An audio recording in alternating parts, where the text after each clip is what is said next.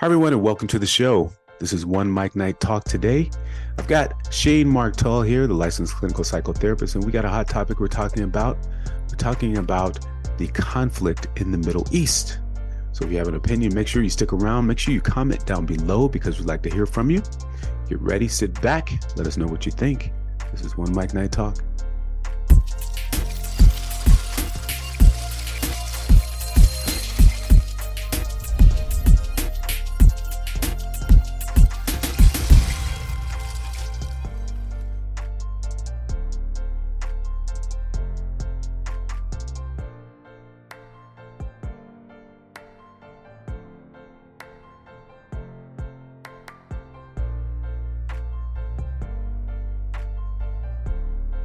Hi, everyone, and welcome to another episode of One Mic Night, the podcast that brings you stories of artists and people on their journey, helping to guide, answer questions, and motivate you in life and the business. I'm Marcos Luis, and today we're doing a One Mic Night talk. You already know who my guest is. We haven't seen him in a while. It's licensed clinical psychotherapist and author of the book The Mental Health Pandemic. It's Shane Mark Tull. Welcome back. How you doing, sir? Good to be back. It's been a while. How are It you? Definitely has. Well, before we even get started with that, I want to talk about something with you. You just recently got a nice honor, and I want you to tell everybody about it because uh, it's something really special.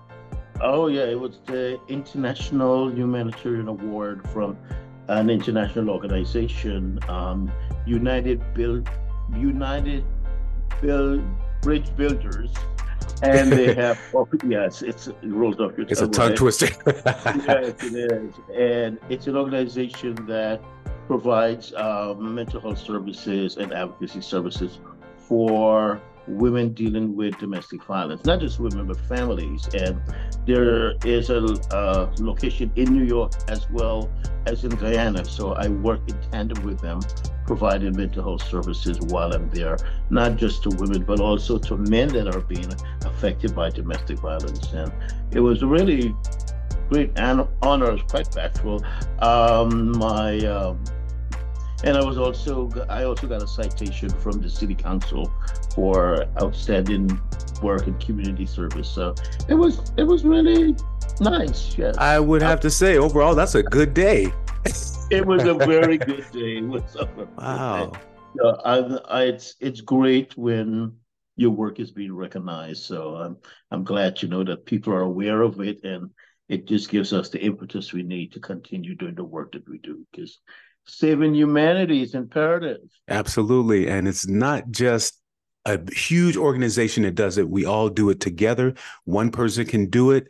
And thank you for all the work that you do. And thank you for giving your unrelentless time to coming on One Mic Night podcast and helping the community here and spreading the word and just, you know, being a, beacon for our community, our culture, for people in need. And it's a big deal. It's a huge deal.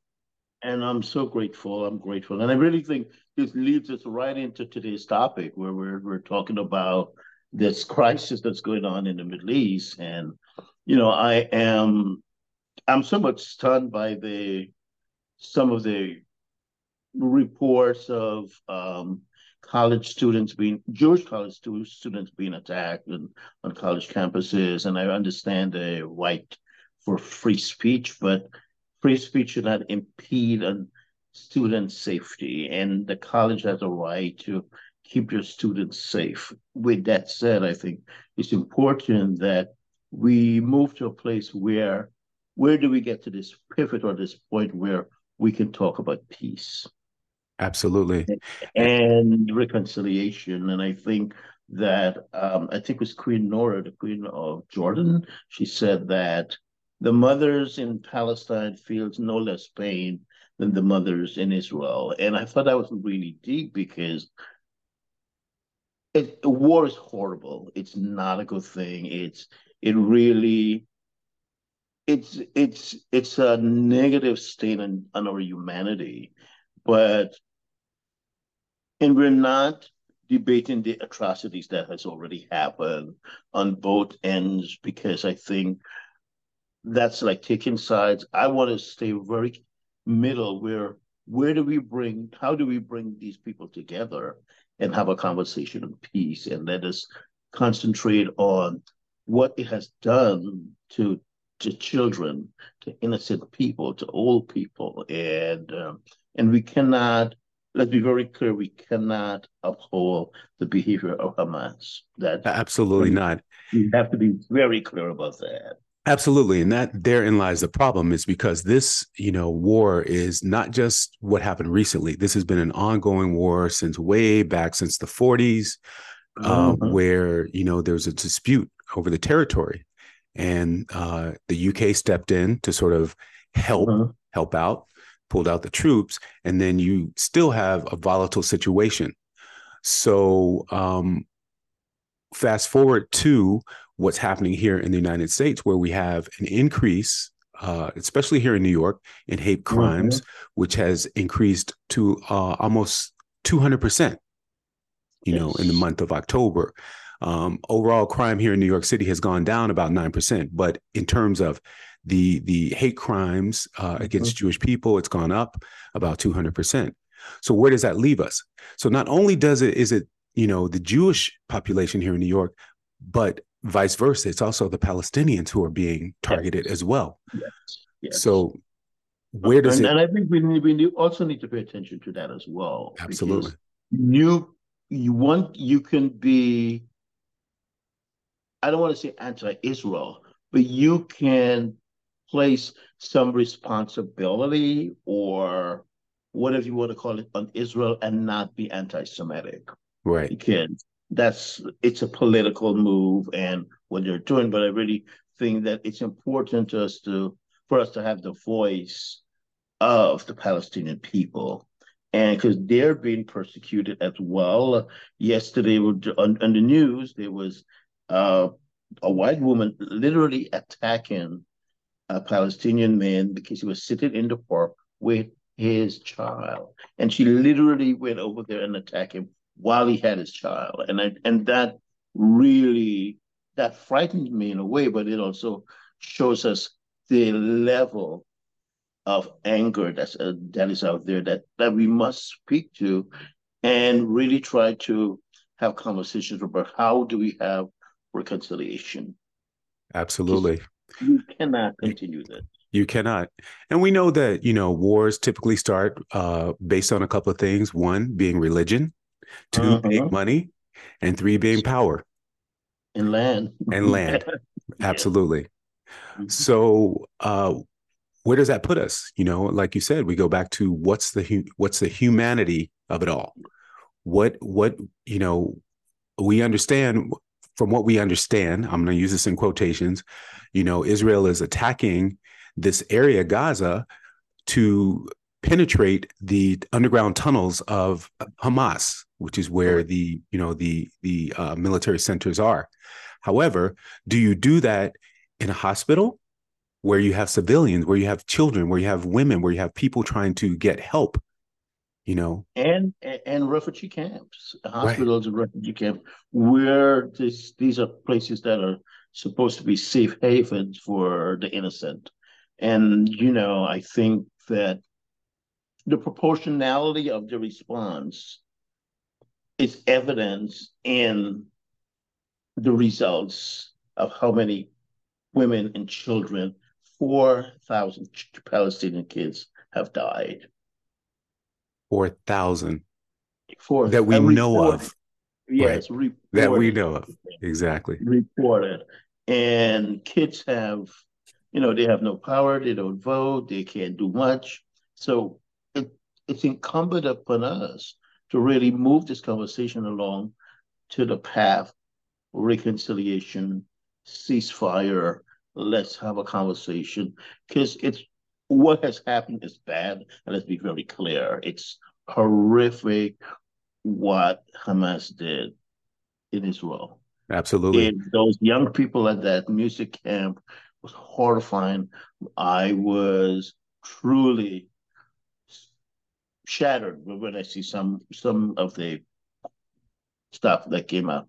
But we both sides, we we are as humans, we should be able to sympathize with with humanity on both sides, but also not just being stuck in our own silos of okay, well, I'm pro this or I'm pro that. Where do we get this? Well, I'm pro humanity.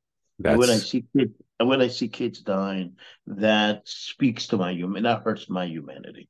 Absolutely. And I want to give, and I want to give voice to that. So that is what I want to give voice to. How do we get to that space? I want to I want to uh, say a couple of things here. I heard a report today, and um, I'm going to kind of read this so you can see. But uh, there were some of the Americans who were being detained in uh, Gaza, trying to get back to the United States. There was one woman. Her name is Emily Callahan, and she was with Doctors Without Borders, and she was telling about the conditions that are over there right now. So this goes back to what we're saying about humanity. You have, you know, 50,000 people in, in camps with four toilets. You know, she said she saw kids and people with massive burns on their faces and bodies. There's no water. Mm-hmm. can't keep it clean. They can't, you know, help themselves. What kind of conditions are these people living in? You know, that goes back to the humanitarian efforts, you know, that we that we need. We need to open those borders and pause so humanitarian need can get in there and help. Because these are the victims of this major catastrophe. And we just cannot stand aside and do nothing. We have to say, we need a pause, we need a ceasefire, we need conversations. We need to meet, we need to talk, we need to find ways of how do we move forward. I was looking at um, CNN last night, and they were interviewing a a Palestinian man about he lost 14 members of his family. 14. Wow. How horrific. 14. But the humanity, yes, the humanity in that. Right after that, they interviewed a Jewish rabbi that had family in Israel that was affected. And the, the rabbi said, I want, first of all, I want to say, my condolences goes out to this man and his family because I have children. And the fact that he lost his family, that impacts me as well. And and I said, this is the level of humanity we need to see. Right. That I know we may be we have different ideologies, but pain is pain, and I can relate to your loss. And I think if we can hold on to that and capture that, that is powerful. It's but very... how, do, how do we get there? I think that's, you know, those are the things that are fueling some of the hate crimes that are here. You know, it's what's happening there. And then we come here to protest, and people get so heated and they don't see that the answer may be peace. What's the reconciliation? So then everyone lives in fear of each other, which we know fear is something that we put on ourselves, mm-hmm. uh, you know, but uh, the retaliation, you know, the the hurt, the uh, physical harm that people then place on each other, it just fuels the fight. Yeah, you know, I had I had an in- interesting conversation with with a few young African American men that are in college, and we were we were talking about the same issue. And one of them, you because some of the Jewish students were saying, you know, they don't feel safe walking around campus. It's it's very scary for them. They how do they they don't want to identify as Jew or go to any of the Jewish spaces. I wonder, young African American men say yes, that this is how we feel every day and that really eh, eh. floored me. That's the food for thought there. You yes. know, that's definitely the food of thought. Um, I want to talk really quickly about you know what I think the uh, the conflict is over, and I think that there are about four or five things that you know really cause this thing. And number one, it's it's the dispute over the territory.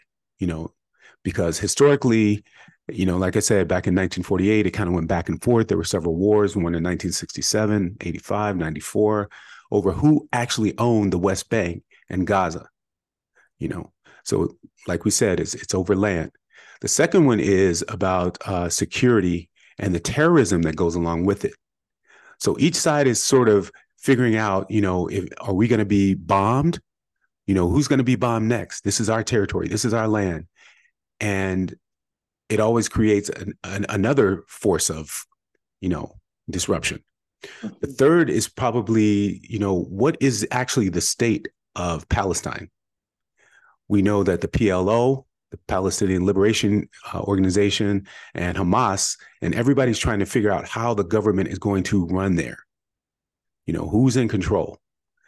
Um, the fourth thing we have to consider is what exactly the refugees are going to do. There's been a long history of the Palestinian refugees, you know, living in depressed societies. Mm-hmm. Where do they go? Where are they going to go? How are they living? How are these people living? And once you get to a point where you're living, you know, under someone's thumb, at some point you're going to fight back. You're going to have an uprising. A revolution is going to occur. So if you're feeling like you're being depressed by a situation, there's going to be some sort of recourse. Correct. And the last thing I think is probably like the role that the international countries play in it. Who else is joining into this whole fight? Who else is fueling this fight? Mm-hmm. And what do we do about it?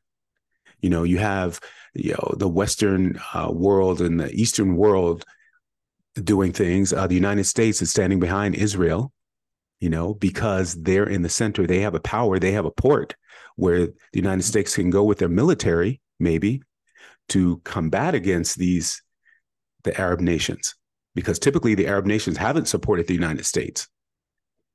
You know, right. so you have a whole bunch of factors going on there. So then where do the people here in the United States feel like they fit in? And I think that's where the the protests start to come from and you get those sort of hate crimes happening. I mean, it's very clear that the United States is standing who the United States is standing with right mm-hmm. now Yeah, and it's it's it's it's eye-opening to see that young people are very much against the war and against um,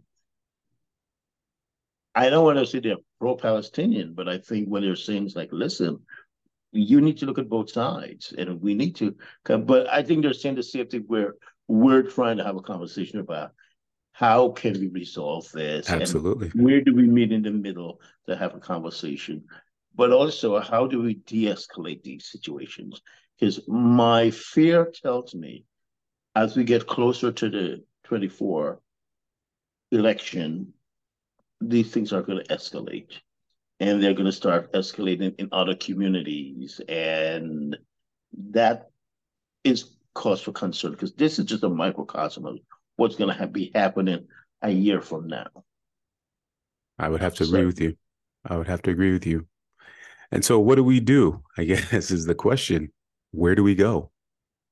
I guess we we got to form coalitions. We have to form coalitions with people that don't look like us, that don't understand us, but just for the sake of humanity, that we have to put up a united front saying, as human beings, these are these are things that should not be happening.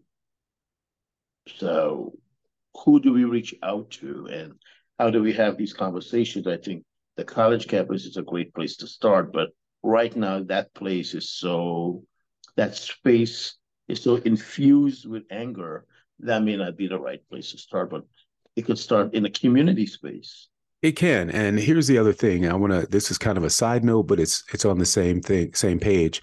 I feel like colleges now have become more concerned with being a business rather than allowing the students to do things like protest because they feel like they won't get funding if they allow the students to go and protest against certain political issues.